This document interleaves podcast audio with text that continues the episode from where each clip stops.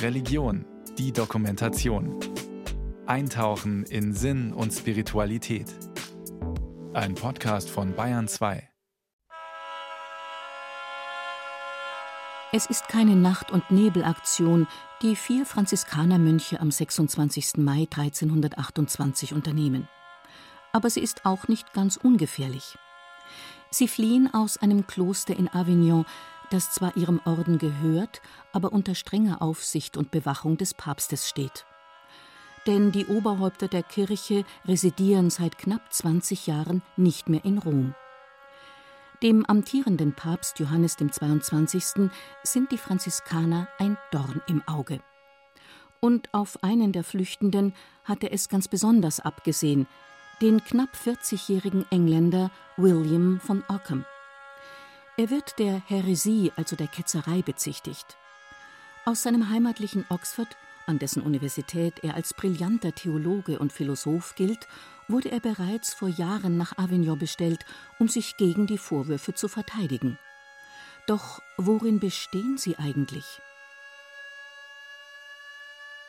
Der Theologe Volker Lepin hat eine umfangreiche Biografie zu William von Ockham geschrieben. Er sagt: Er hat die augustinische Tradition stark gemacht, die den Kirchenbegriff sehr stark von den Gläubigen ausdenkt. Das ist etwas, was man auch in der kirchenrechtlichen Debatte der Zeit kennt, dass Kirche nicht definiert wird primär von der Institution und vom Amt her, sondern von der Vielfalt der einzelnen Gläubigen. Bis zu Papst Johannes dem 22. war für William von Ockham die Kirchenwelt in guten Händen und auch in guter Ordnung. Doch die Differenzen entstehen gleich zu Beginn des Pontifikats, wie Johannes Schlageter, Bruder des Franziskanerordens im Münchner Kloster St. Anna, berichtet. Er hat vor allem unter Kirche weniger speziell den Klerus oder die Hierarchie verstanden, sondern einfach die Gemeinschaft der Gläubigen. Alle gehören zur Kirche.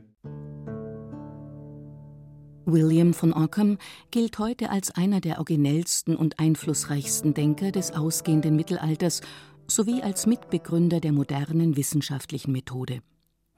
Über seine Herkunft und Jugend ist wenig bekannt. Er wurde wahrscheinlich im Jahr 1288 in der englischen Grafschaft Surrey geboren und trat schon als Jugendlicher dem Franziskanerorden bei. An einer Ordensschule wird er auf das Studium der Theologie vorbereitet, das er nach neun Jahren an der Universität Oxford abschließt. Warum er danach in Richtung London zieht, um dort junge Mitbrüder zu unterrichten, ist nicht ganz geklärt. Sicher ist aber, William von Ockham hat seinen eigenen Kopf. Wer mit ihm streitet, muss sich gut vorbereiten. Gelegenheit dazu hat er reichlich. Die damaligen Zeiten sind geprägt von heftigen theologisch-philosophischen Auseinandersetzungen, an denen auch William beteiligt ist. Er schreibt und veröffentlicht unermüdlich, wobei er sich reichlich wenig um die herrschende Lehrmeinung schert, so der Theologe Volker Lepin. Im Zentrum stand die Frage nach der Eucharistie. Ockham hatte nicht komplett die gültige Transubstantiationslehre bestritten, aber gesagt, das ist nicht die vernünftigste Lösung. Andere Punkte waren sein sehr weiter Gebrauch von Überlegungen, was könnte theoretisch möglich sein, bis hin zu der Aussage, die er einmal trifft, Gott hätte im Prinzip sich in einer Weise in die Welt begeben können, dass er hätte sündigen können. Was sich kompliziert anhört, kann im Ernstfall auf dem Scheiterhaufen enden. Denn es widerspricht dem Dogma, Jesus Christus sei sündenfrei. Ockham behauptet nicht, der Messias war sündig, sondern er sagt nur, es wäre möglich gewesen. Trotzdem muss er sich vor einem päpstlichen Gericht verantworten, zumal noch ein Vorwurf hinzukommt, der damals so schwerwiegend ist wie heute der Verdacht auf terroristische Aktivitäten. Denn William hatte in seinen Schriften die Erbsündenlehre angezweifelt und behauptet, dass der Mensch sich selbst erlösen könne. Was zusätzlich für Zündstoff sorgt, ist eine Auseinandersetzung, die seit längerem zwischen den Franziskanern und den Päpsten rumpelt, der sogenannte Armutsstreit. Der auf Franz von Assisi gestiftete Orden propagiert in Opposition zum Papst Besitzlosigkeit. Getreu einer Passage des Matthäusevangeliums, in der Jesus seine Jünger auffordert: Wer vollkommen sein will unter euch, verlasse alles und was er hat, gebe ihr den Armen. Dann komme er und folge mir nach. Doch schon bald taucht eine Frage auf, wie Johannes Schlageter berichtet. Welche Armut ist damit genau gemeint? Wenn man es ganz strikt nimmt, dann wäre es die absolute Armut, wo man praktisch nicht mal, mal das Lebensnotwendige hätte, wie ja viele Menschen, die ganz im Elend sind, ja auch das wirklich nicht haben, auch heute noch in unserer Welt. Aber die franziskanische Linie war immer, dass die Brüder ja das zum Leben Notwendige haben sollten. Aber das kann man natürlich unterschiedlich beschreiben. Ne? Was ist zum Leben notwendig? Sind Bücher dazu notwendig? Sind Fernsehapparate heute und ähnliche Dinge dazu notwendig? Computer dazu notwendig? Innerhalb des Ordens kommt es über den Grad der Armut zu Auseinandersetzungen. Es bilden sich Fraktionen. Die strengste Richtung verlangt, so zu leben wie die Ärmsten der Armen. Nur das Nötigste an Kleidung und Lebensmitteln, keinerlei Luxus. Doch dieses Konzept stieß spätestens dann an seine Grenzen, wenn die Franziskaner mit Spenden oder gar größeren Schenkungen umgehen mussten. Anspruch und Wirklichkeit konnten dabei sehr schnell auseinanderklaffen. Die Franziskaner wollten ja arm sein wie Jesus Christus. Haben sie, sagt Jesus und seine Apostel oder Jünger, hatten ja wirklich nichts außer dem, was ihnen gegeben wurde, was zum Leben notwendig war, was sie bekommen haben, damit sie leben konnten.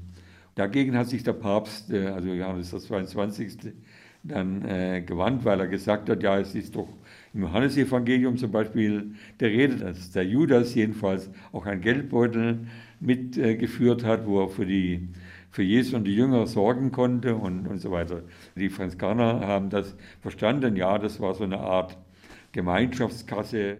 Auf dem päpstlichen Thron sitzt seit 1316 Johannes der 22., die Verkörperung des glatten Gegenteils von Armut.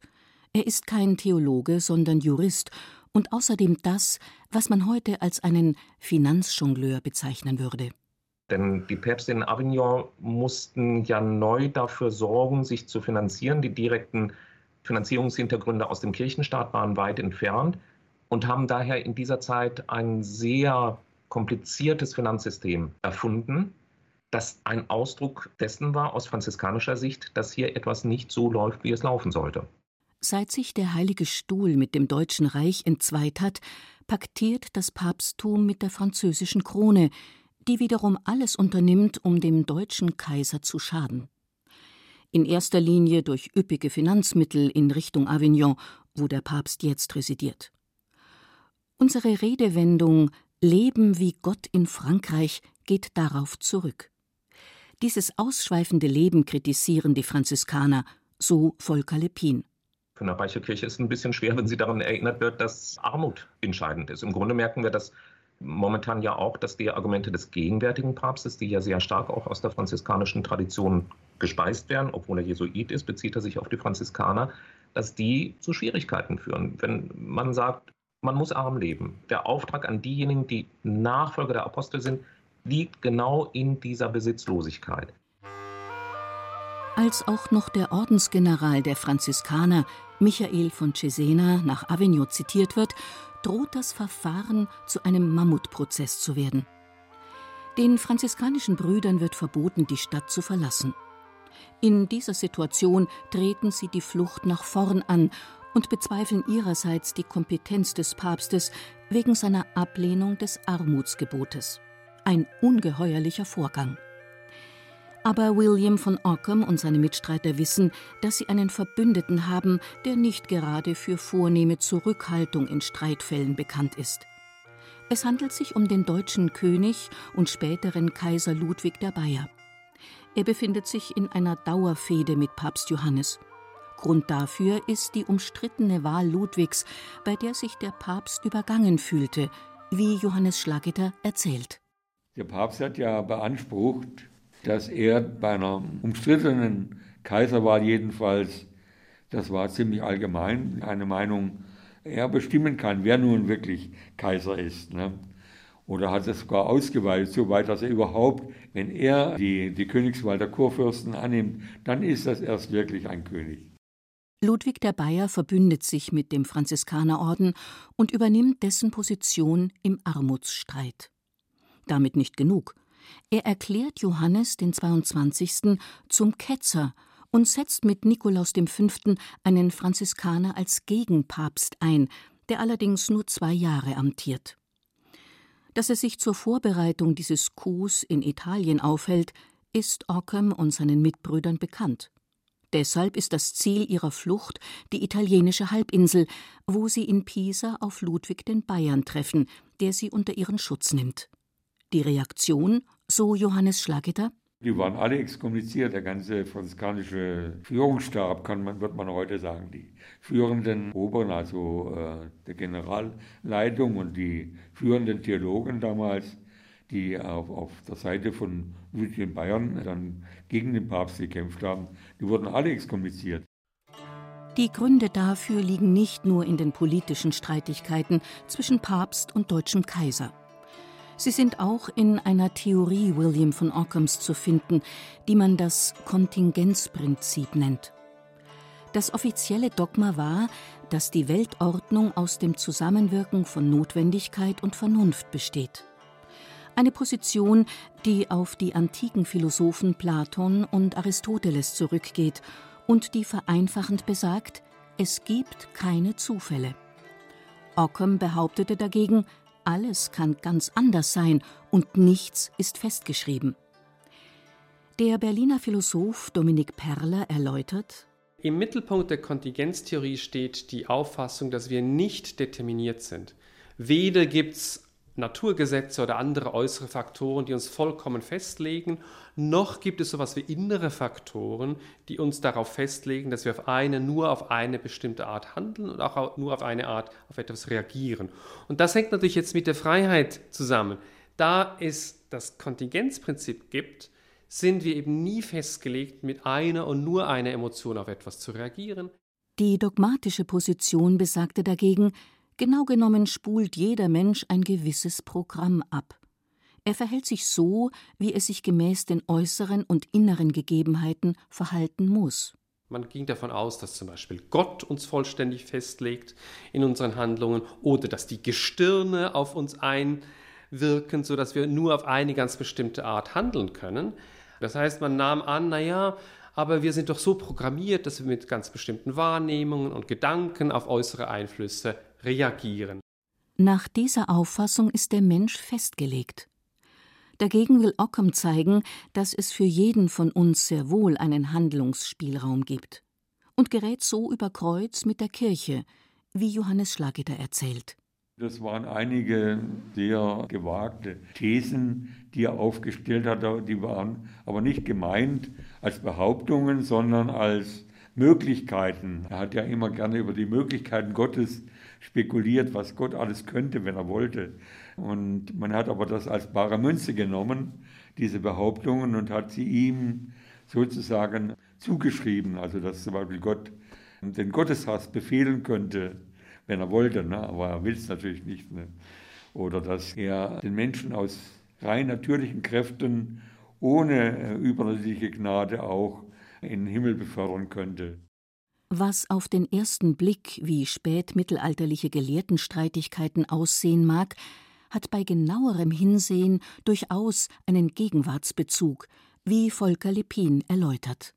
Dass für Ockham alles kontingent ist, das liegt letztlich daran, dass die alles bestimmende Kraft Gott ist. Und sozusagen neben, gegen, außerhalb Gottes ist nichts von Notwendigkeit geben kann. Es ist letztlich die Allmacht Gottes, die alles bestimmt und wir stoßen da an unsere Grenzen. Und die Erfahrung, dass wir an unsere Grenzen des Machbaren, des Verstehbaren stoßen, die machen wir jetzt in dieser Pandemiezeit sehr, sehr bitter. Was die Flucht aus Avignon betrifft, weist Volker Lepin auch auf eine Kuriosität hin. Wenn man anschaut, gegen Ockham läuft ein Prozess über Jahre hinweg und der legt seine Dokumente vor, ausführlich äh, und begründet, was er nun gesagt hat und was nicht. und der Prozess kommt nicht mal zu einem Ergebnis. Der Prozess führt eigentlich nicht zu einer Häresieentscheidung und man kann fast sagen, die päpstlichen Behörden sind dann ganz froh und erleichtert, als er flieht aus Avignon. Dann hat man einen Grund, ihn zu exkommunizieren. Ganz unabhängig von der Frage, ob er wirklich Heretiker war oder nicht.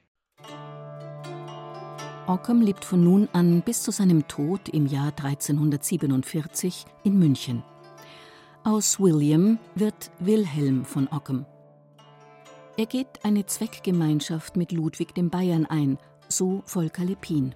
Das war natürlich auch eine Art Deal mit Ludwig dem Bayern. Er hat ihn dafür beschützt. Ähm, das Ganze hat sich verdichtet in einer Anekdote, die eben wirklich wohl nur eine Anekdote ist, aber ganz gut passt. Ockemar habe ihm gesagt, du beschützt mich mit deinem Schwert und ich beschütze dich mit meiner Feder. Die haben Ludwig dem Bayern ideologisch zugearbeitet, sie haben ihm theologische Gründe gegeben, politische Gründe so zu agieren, wie er wollte. Das war eine enorme Hilfe für ihn. Wenn man sich das auch in München vorstellt, das Franziskanerkloster war sehr stark an der Residenz des Königs sehr nah dran.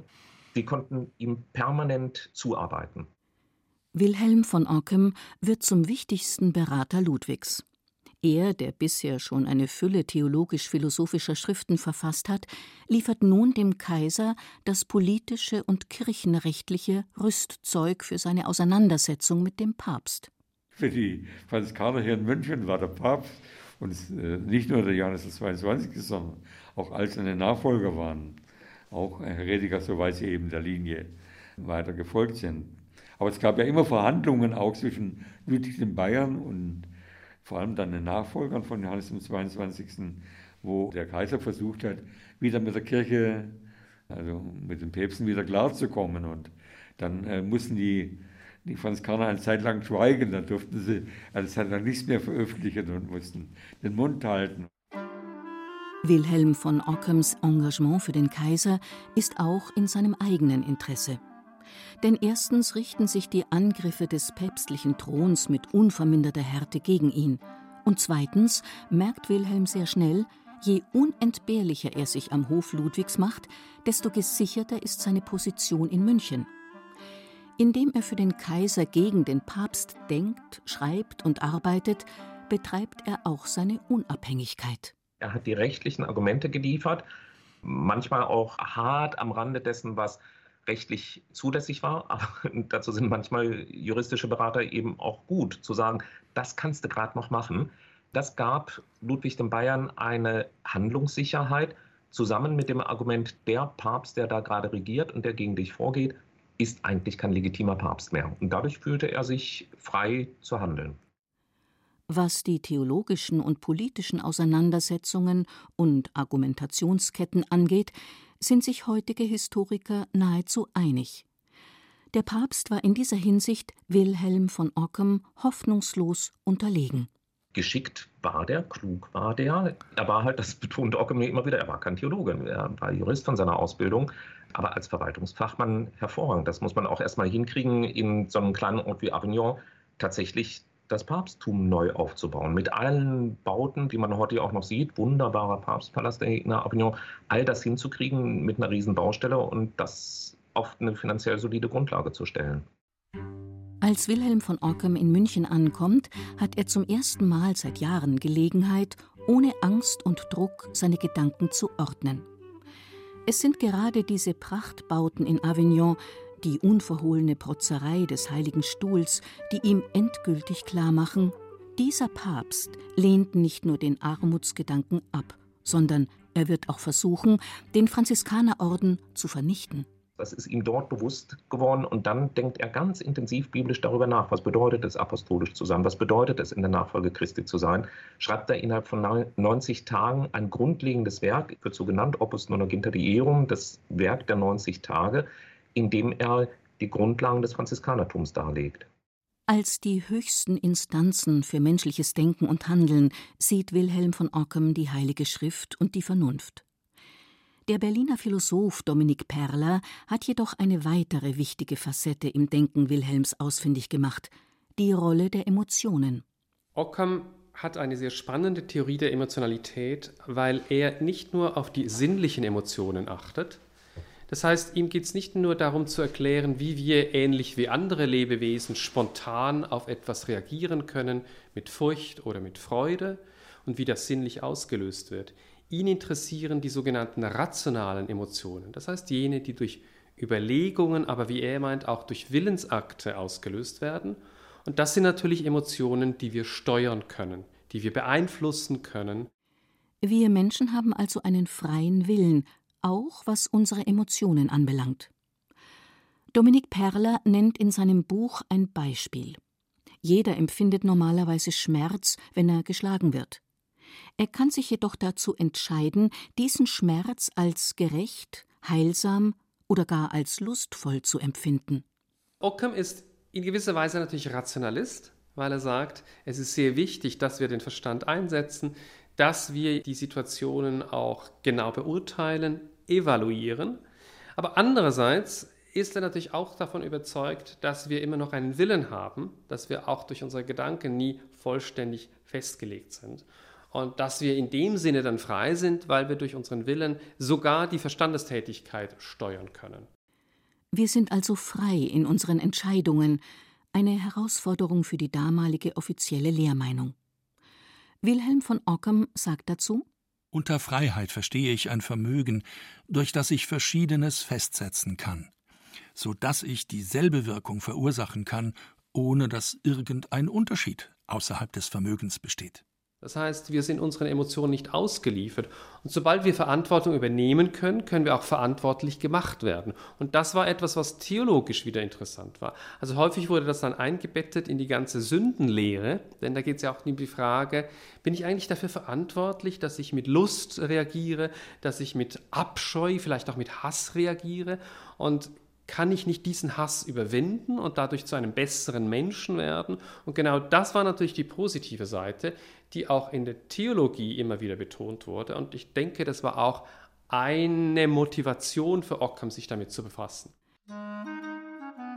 Wilhelm von Ockham war der europäischen Gelehrtenwelt bekannt als emsiger Verfasser zahlreicher Schriften zu den unterschiedlichsten Themen. Neben theologischen Büchern befasste er sich mit Problemen der Logik, der antiken Philosophie und auch der Naturwissenschaften. Als eine seiner berühmtesten Ideen gilt dabei die Lex Parsimoniae, ein Sparsamkeitsprinzip, das heute als Ockhams Rasiermesser in die Methoden der naturwissenschaftlichen Forschung eingegangen ist. Der Begriff geht nicht auf Ockham selbst zurück, sondern bezieht sich auf ein Zitat von ihm. Umsonst geschieht mit Hilfe einer Mehrheit, was sich mit weniger tun lässt. Der Philosoph Dominik Perler erklärt, diese Lex Parsimoniae oder auch Ökonomieprinzip, wie man es häufig nennt, sagt, dass wir immer dann, wenn wir irgendeine Tatsache mit Verweis auf wenige Dinge erklären können, eine bessere Erklärung geben, als wenn wir mehr Dinge in Anschlag bringen. Als Wilhelm von Ockhams Vermächtnis kann aber vor allem ein Buch gelten, das er in seiner Münchner Zeit begann, jedoch nicht mehr vollenden konnte. Es erscheint in Fragmenten erst nach seinem Tod und heißt Dialogus. Darin erläutert Ockham, wie er sich die geistliche Herrschaft des Papstes vorstellt. Sie ist nicht abgesondert von weltlichen Prinzipien, im Gegenteil. Folgt man Ockhams Argumentation, kommt das Amt des Papstes auf geradezu demokratische Weise zustande. Mag auch die päpstliche Herrschaft göttlich sein, vor allem darin, dass Christus angeordnet hat, dass es in der Kirche einen Papst geben solle. In vielen Dingen ist die päpstliche Herrschaft aber offensichtlich menschlich. Den Menschen steht es zu, anzuordnen, wer zu dieser Herrschaft berufen ist und wer das Wahlrecht ausüben soll.